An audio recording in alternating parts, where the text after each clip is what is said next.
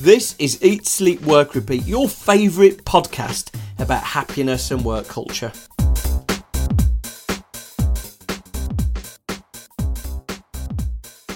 Hi, I'm Bruce Daisley. Thank you for listening. Again, I really appreciate it. We've got a great episode today. I'll, I'll tell you how to stay in touch at the end of the show. But if you do want to leave a review on Apple Podcasts, it's certainly one of the things that most people are getting excited about this year. Lots of new listeners this week. We were featured in the Guardian podcast of the week last week. There was also a piece in the Times on Saturday. If you didn't see it, I was photographed doing an oddly contorted head scratch. All promotions, good promotion, all that, but I do look like I might have nits. I don't have nits. Disease free since 83. That's my motto. Where 83 is an arbitrary date made to make me sound like I could be millennial. Kanye West said, We the millennials. I always think of that. He's almost as old as me. He also doesn't have head lice. As I don't, I think we've established. So t- this week I'm chatting to the number one business author in the world, and I think that was relevant because, as I said last week, what we're going to try and get down to in the next eight or so episodes is an understanding of work culture and science. And Dan Pink's drive is all about the motivations to make us go to work. So that's relevant whether you're a parent and you're you're paying your children to do their homework, or whether you're uh, an employer or someone at work and you're trying to to pay someone to do something that they previously loved doing. Extrinsic incentives can often have the opposite effect to what's intended. I'd already read Dan Pink's Drive uh, a couple of times before the chat, and I, I listened to it again before I, I uh, connected with him. I can't recommend it enough. Honestly, a remarkable book. I think relevant to our discussion now because it's so deeply rooted in science and evidence. Our chat is a companion piece to the book, so we cover adjacent subjects but not the content itself previously on Drive. So, Drive talks about our motivations and by extension, sort of how motivated we feel at work. And it talks about our motivations being governed by three things autonomy, and that's being personally able to make decisions and get things done. So think about autonomy next time someone gives you a list of things to fill in on a spreadsheet. Mastery, that's I'm getting better at stuff. And purpose, why am I doing this? Now, Dan, you're going to hear, has changed his opinions on one of those three things since he wrote the book. So it's a it's a very uh, helpful and timely catch up.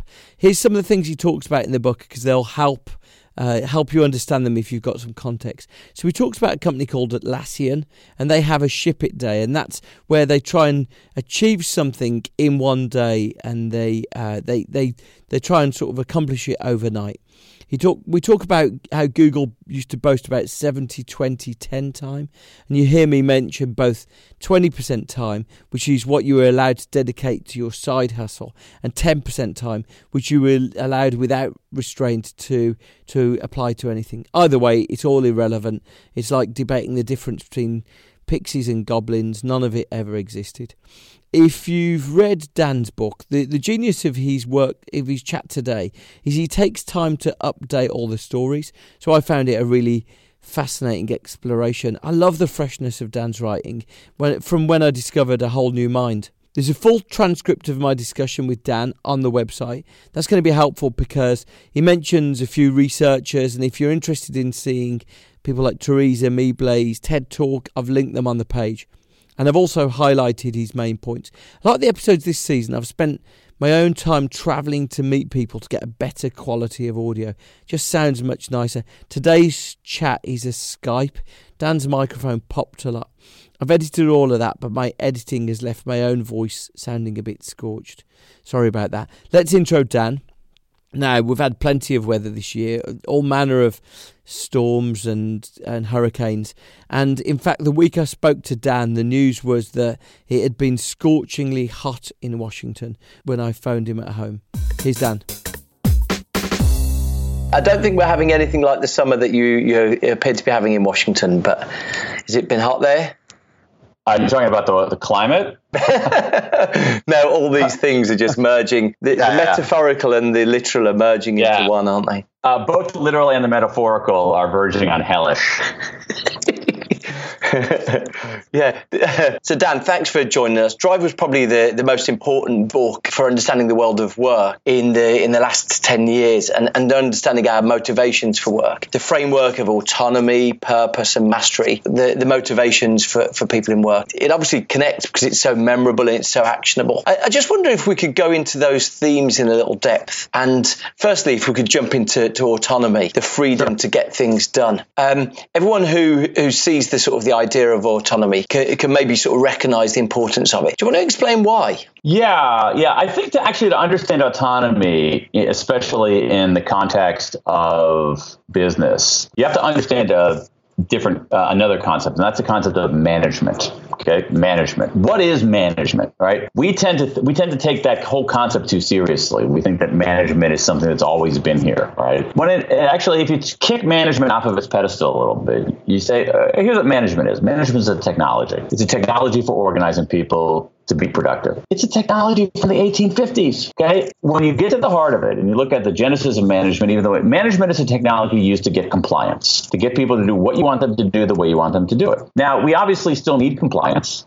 in organizations. You don't want to have an organization full of only compliant people or people who are only compliant. You want people to be engaged. And the funny thing about you, Bruce, or me, or other human beings is that we don't engage by being managed. Nobody does. The way that human beings engage is, is through self-direction. And so, um, and so, if you really want people to be engaged, and you need engagement for higher level creative conceptual work, you got to give people a little bit more autonomy over the key aspects of their work. What what they do, when they do it, how they do it, who they do it with, when they do it. And so, um, I, I, think that's really why it, it, it, it matters so much that that human nature a lot of this research shows. I, I think, and I, and I agree with it. Human nature is to be autonomous and self-directed. So we have to start making organizations that go with that grain of human nature rather than against it. Well, I was particularly taken in the, the work that you document in Drive, how certain companies, I guess you'd use the word hack, but certain companies sort of adapt and, and bring autonomy to the fore. So Atlassian is one example, or the examples of, of sort of, you know, hack sessions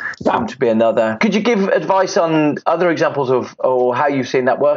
Sure. I think there, there's so many examples now. Many of them, you know, came came about after the book was out, and I think there's something really important on this going on in the broader world of work. So many great examples. I'll give you two extremes. You know, the book came out a few years ago, so let me give you some some some some examples that are since then. So uh, in the UK, there are these two guys, Andre Geim and Konstantin Novoselov. They teach at the University of Manchester. Uh, they won the Nobel Prize in Physics a few years ago for isolating something called graphene. Graphene is substance, ultra, ultra, ultra, ultra, ultra, ultra, ultra thin but stronger than steel. Okay, it's a huge, it's almost like a fantasy. Huge breakthrough in materials science. How they organize their work at this laboratory at the University of Manchester. Well, they have regular work that they do. They write grants and they have to fulfill the obligations of those grants. They have papers that are due. They have to deliver those papers. Uh, but at this laboratory, they do also do something that they call Friday evening experiments, where for a few hours, every two or three hours every week, they just work on stuff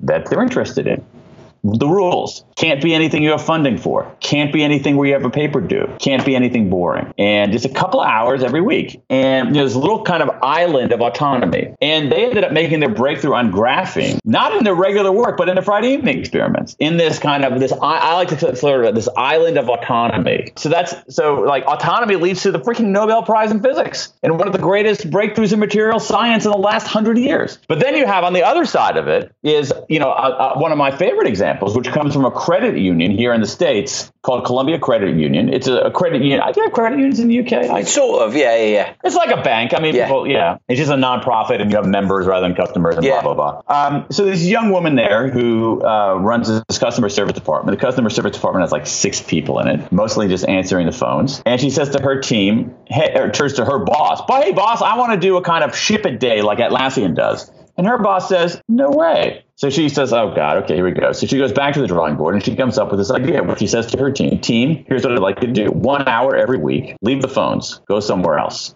Think about a better way to run this place. Think about something that we're not doing for our members that we should be doing for our members. She calls this thing a genius hour, one hour every week. And so if you think about this, this is what's happening out there is that you have work, okay? Like you got to do your work. You have you have assignments, you have stuff you need to do, you have deadlines and everything like that. But more and more organizations, large and small, profit and not for profit, whatever, are carving out these little islands where people can spend a few hours doing their own thing, doing what they want. And I think that that's um, I think that's a really good example of how autonomy can lead to greater productivity, greater innovation. Oh, that's interesting because I was worried whether in the intervening time that you talked about, whether there'd been a pushback on autonomy. So I saw that Google updated their investors letter a few years ago saying yeah. 20% time had gone. And in fact, I, I worked for four years at Google and I never once heard anyone, engineer or otherwise, talk about it. I mean, in fact, it, it was once described, yeah, we do we do 10% time. It's called Saturday. Yeah. Um, and, and I wondered if there'd been a pushback against autonomy. So you think it's actually I don't think it's a pushback. I don't think it's a pushback against autonomy. I think it's basically a recognition. I think there's a recognition that autonomy can lead to greater work. I think the, the question is how do you give people sufficient autonomy in, especially in fast-paced businesses where there are deliverables, where stuff has to get done. And so I think that that something like 20% time was almost from its inception too big of a bite at the apple. All right. It was too much. Um, and so what you see now is an array of more modest things. So if you think about this Friday evening experiment, it's like two or three hours a week. Okay, that's not ten percent. This other was a credit union, so they work one hour. They work one hour a week uh, they have a, a, genius hour for one hour a week, and in a 40 hour work week, that's that's two and a half percent time. You know, so I think that what's what's happening is is that it's a it's that autonomy is being recognized, but how it's being operationalized is a little bit more modest. I mean, as you know, Google pulled back from from that that 20 percent time, and most very few companies do 20 percent time now. You have some who are doing things akin to 10 percent time, but what you see more is you see more companies doing more modest things. A ship it day, a genius hour, Friday evening experiments, a freestyle Friday, rather than these, these you know, something much more audacious. Because the, the thing that really struck me was autonomy was the thing that was most assailed in the time since you've written Drive by the sort of the growth of email. You know, like the, the one thing that seems to leave all of us feeling powerless now is, is these 300 emails that we're getting a day. And Total. And I just wondered whether, you know, autonomy was the sort of thing, that freedom to, to experiment was the sort of thing that might be being squeezed out. Is there anything that you think we can do to push back on just the march of digital demands on us? No, I, I think I think what we have to do is that we have to recognize that we are in charge. Our devices are not in charge. Our email is not in charge. We are in charge. And what I have become is I've become a bit more ferocious proponent of both simplification and prioritization. So what do I mean by that? So one idea is something called, so I have it here. I'm talking to you from my office over there. On I have a whiteboard right there. I mean, we're on audio, but you can, you can see it right there. Okay. And it says like, what's my MIT for today? Most important thing. All right. So you set your priority. What's my most important thing? Do that first. Don't check Twitter. Don't check my email. Do my most important thing.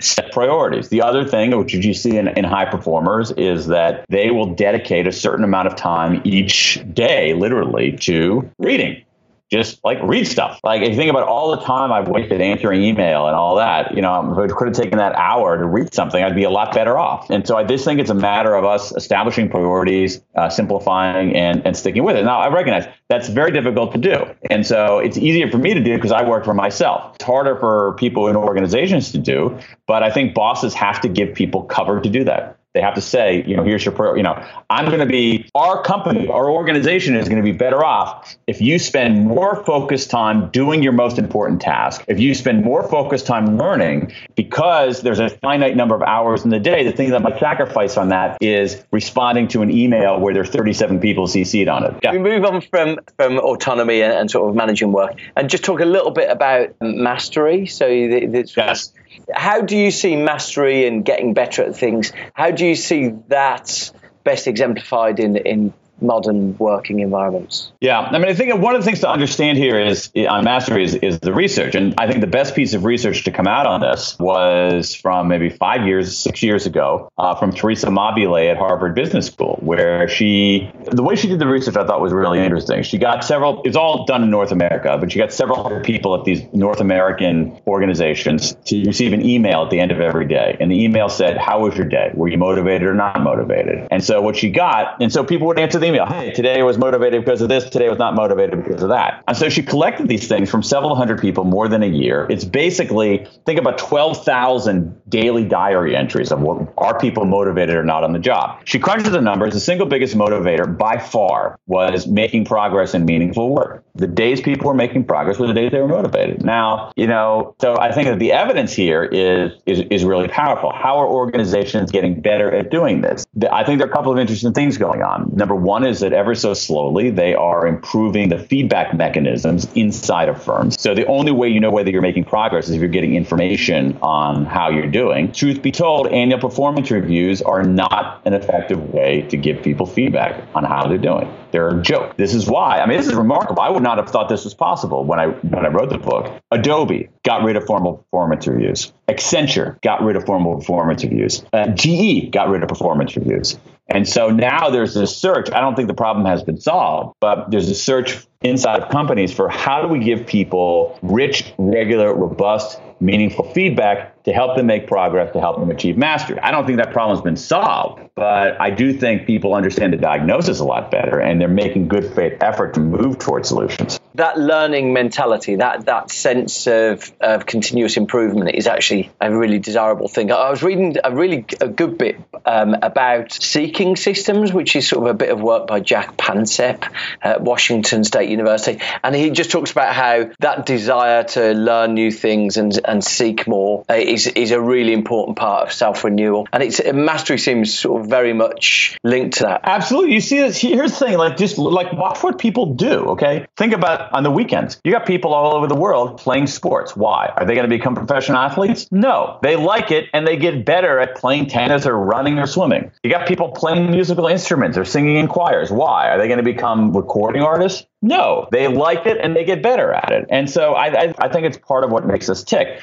I think actually it connects, Bruce, to your earlier point, which is that one of the, the, the obstacles to doing this is the constant deluge of text messages and email that is preventing people from doing that. Like if you want to learn, you need focused time and attention to learn something. You can't do it in between answering emails. Yeah, like when you feel like you're treading water with digital communication demands upon you, you feel like you're at least making progress in something else. Yeah, I, I had something happen to me. I mean, I'm not unique in this, in that I had this, you know, like a lot of times I deal with my email like this. If I can answer it immediately, I do. If not, I put it into a another folder and I try to do it in batches. That's one of my maintenance things. So it's like, so put it in a certain email folder and I'll then answer it in batches. So I'll, I'll, sit, you know, when I'm completely fried and I'll try to do it, or if I'm traveling, I'll do it on an airplane or something like that. A few weeks ago, I inadvertently and permanently deleted that folder. Okay. There wasn't a huge number of email in there, but there were like 50. I just lost them, couldn't retrieve them. And you know what? World didn't end.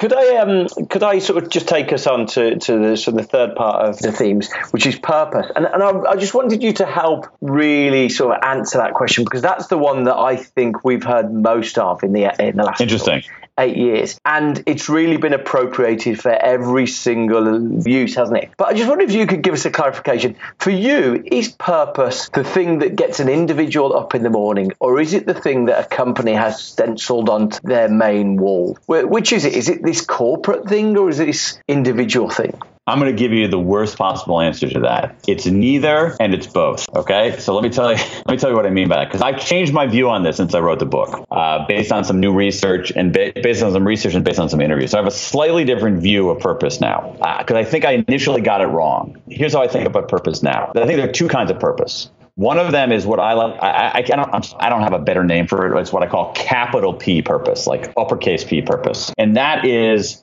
am I doing something big and transcendent? Am I, you know, when I go to work today, I'm helping to solve the climate crisis. I'm helping to feed the hungry, put shoes on the shoeless, et cetera, et cetera. And that's, there's evidence that's a pretty good performance enhancer, right? It's important at both the individual level and the corporate level. It really is. But it's not the only kind of purpose there is. And the truth of the matter is that many of us in our day to day job, we can't access that kind of purpose every single day. Okay. I can't come into my office here, the garage behind my house, and say, today I'm playing a role in ending dependence on fossil fuels. You know, it's like I'm doing something more mundane. I'm going to write a book. I'm going to write this chapter. You know, and so I think that the most the other kind of purpose that's important is what you can think of as lowercase, you know, small p purpose, lowercase p purpose, and that's simply this: Am I making a contribution? That's it. If I in a corporate setting, if I didn't show up to work today, would anybody care? Would anybody notice? Would something not get done? Did I make, you know, Bruce's life, you know, did I help Bruce out because he was in a pinch and I helped him out? I made a contribution. I didn't, by doing that, I didn't end world hunger, but I made a contribution to Bruce, you know, and if I didn't do that, things would have been less good. There's some a great, there's some other, there's some great research about, um, about cooks that when you allow cooks to see, like, a, like cooks in a cafeteria, when you allow cooks to see the customers, the quality of the food improves. They're not feeding like destitute people. They're feeding, you know, middle class people in Chicago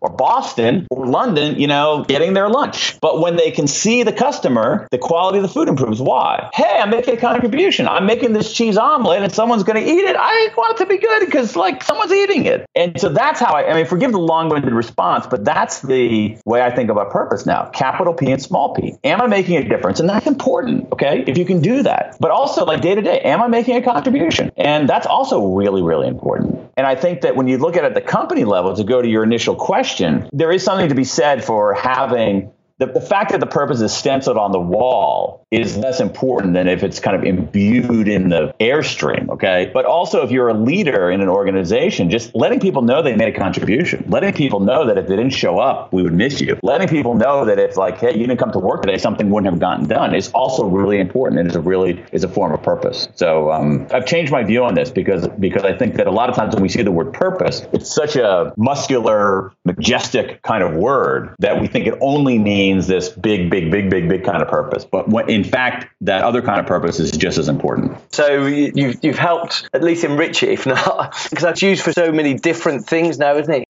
Finally, when we're, we're trying to make sense of work, I've seen you talk about um, there's a big thing where people at the end of their career will be proud of the things they initiated, not the things that they responded to, which I think is sort of what you hinted at uh, along the, the way there. Is, is there any way that we could balance that more? I mean, probably just being aware of it is a, an important step, isn't it? I agree with you. I think being aware of it is an important step. I also think it's basically, you know, it's an architectural problem in our lives. And so you have to build your life the way that you want it built. And so it's like, you know, if if you have a hole in the roof, fix the freaking roof. Okay, that, you know, that's that's an architectural problem in your house. So if you have a hole in the roof and that it's like you're spending too much time responding to things, solve that problem. Tell your boss, you know what, I'm not able to do my best work under these kinds of conditions. Put it on an autoresponder saying, I try to read every email, but I just I'm sorry, I just can't reply to every email. Put put some kind of put some kind of boundaries on, on, on your work. It's hard. All right, I don't want to I don't want to be simplistic about it. It's hard to do. You know, you got to ask the most important question in life, which is compared to what? All right. Is it hard to put those kinds of boundaries, have time where you can do focus heads down work, you can do focus learning? Is that hard to do? Yeah, it's hard to do. But is there a cost but compared to what? Compared to the cost of spending your days your weeks your months your years your life simply responding to email rather than doing your best work that's a bigger cost. And so yeah so and and and, and what i think the key here in organizations is you need bosses who understand this and give people cover. Uh, one of the things that you see you know in some of the work of someone like bob sutton at stanford and others is that one of the things the best bosses do is that they have their employees backs if Bruce doesn't, if I'm Bruce's boss and and Bruce doesn't respond to Mary's email and Mary is hacked up about that, I have Bruce's back and I say, you know what, that's cool. Bruce was so busy doing something else that was more important. Sorry about that. You know, he has to prioritize. And I, so I think it's individuals taking action and bosses giving them cover. The final thing I wanted to ask is I see that you're working on a new book about time, about, I, I guess. About timing, yeah. Timing, yeah, yeah, yeah. yeah. There was one thing uh, through one of the, the previous episodes, um, I was chatting to someone who who noticed that a lot of authors write for three hours a day in the morning and, you know, these patterns. And and um, and I was just interested in what other patterns that you've observed in your in your preparation for that. Are there any times a day that are more suited to us dispatching emails or dealing with certain parts of our jobs? Uh, there actually are. For most people, what you see is you see a pattern of the day that has basically a peak, a trough, and a rebound. Um, generally, in the morning, people have a peak. That's when they do best at kind of analytic heads down work. There's often a trough after that in the afternoon where people don't do very well on anything. That's a good time for email. That's a good time for some of this other stuff. And then people often have a rebound a little bit later where they're often very good at creative kinds of stuff, more conceptual kinds of things. Um, now, that's a pattern that holds for about three quarters of the population. The other quarter of the population actually runs the other way. So if you you have if you have people who are the metaphor in the world of chronobiology is larks and owls. Now, the truth is, most people are in the middle. Most people are neither larks, you know, hardcore larks or hardcore owls, but about a fourth of us are pretty owly. And so if you're an owl, you know, it goes the other way. So if you're an owl, do your kind of creative work in the morning when you're a little bit more groggy, have fewer inhibitions, slide through the afternoon trough and do your heads down focus work later in the day. I'm a middle guy, so so I, I abide by that because I, I when I write books, I come into this office and in the morning and I um, I mean I got my MIT right there. I have my MIT on the board and I turn off my phone and I close out my email and I give myself a word count I have to hit and I am not allowed to do anything else until I hit that word count. Sometimes I hit my word count by 11 in the morning. Sometimes I don't hit it till four in the afternoon. Those are bad days. When were you expecting the book, Dan? January. January in the United States, January in the United Kingdom. It's called When The Scientific Secrets of Perfect Timing. I really appreciate your time today. Thanks, Bruce. It was fun. Immensely grateful. Thank you, Dan. All right. Thank you so much. Bye. If you have got 20 minutes watching the Teresa Amabile video about the progress principle I've linked to at the, the website is really helpful. You can find that at eatsleepworkrepeat.fm people basically say they're happy at work if they feel like they've made progress in meaningful tasks. It's pretty clear to me that the big issue that we've got at work is reducing internal emails. Emails with customers are fine. Internal emails are what are killing work. We need a we need a methodology to do just that. So, in the run up to the event I'm running with Todd on the 2nd of November, we've launched the New Work Manifesto. That's up on the website. That's eight simple changes that anyone can do to improve their work, and, and that's why I was in the Times on Saturday. We'll be going through the New Work Manifesto at the event. Um, we've also got some fantastic guests of the show coming up. Uh, we've got Biz Stone, he's the founder of Twitter. I had a fantastic discussion with Biz about culture, about creativity at work. It's a really fun, really fun discussion. The following week, we're back to science. I'll be talking to Dan Cable. Dan's book is one of the best culture books since Dan Pink's Drive. It's it's out next year, but it's incredible. Uh, coming up after that, we've got Angela Duckworth, we've got Emma Seppala, we've got a whole load of, of extra guests that I think you're going to love feel free to get in touch. Uh, my LinkedIn's open and you can email me at podcast at eatsleepworkrepeat.fm. You can also follow us on Twitter if you search for Eat, Sleep, Work, Repeat. Speak to you next week.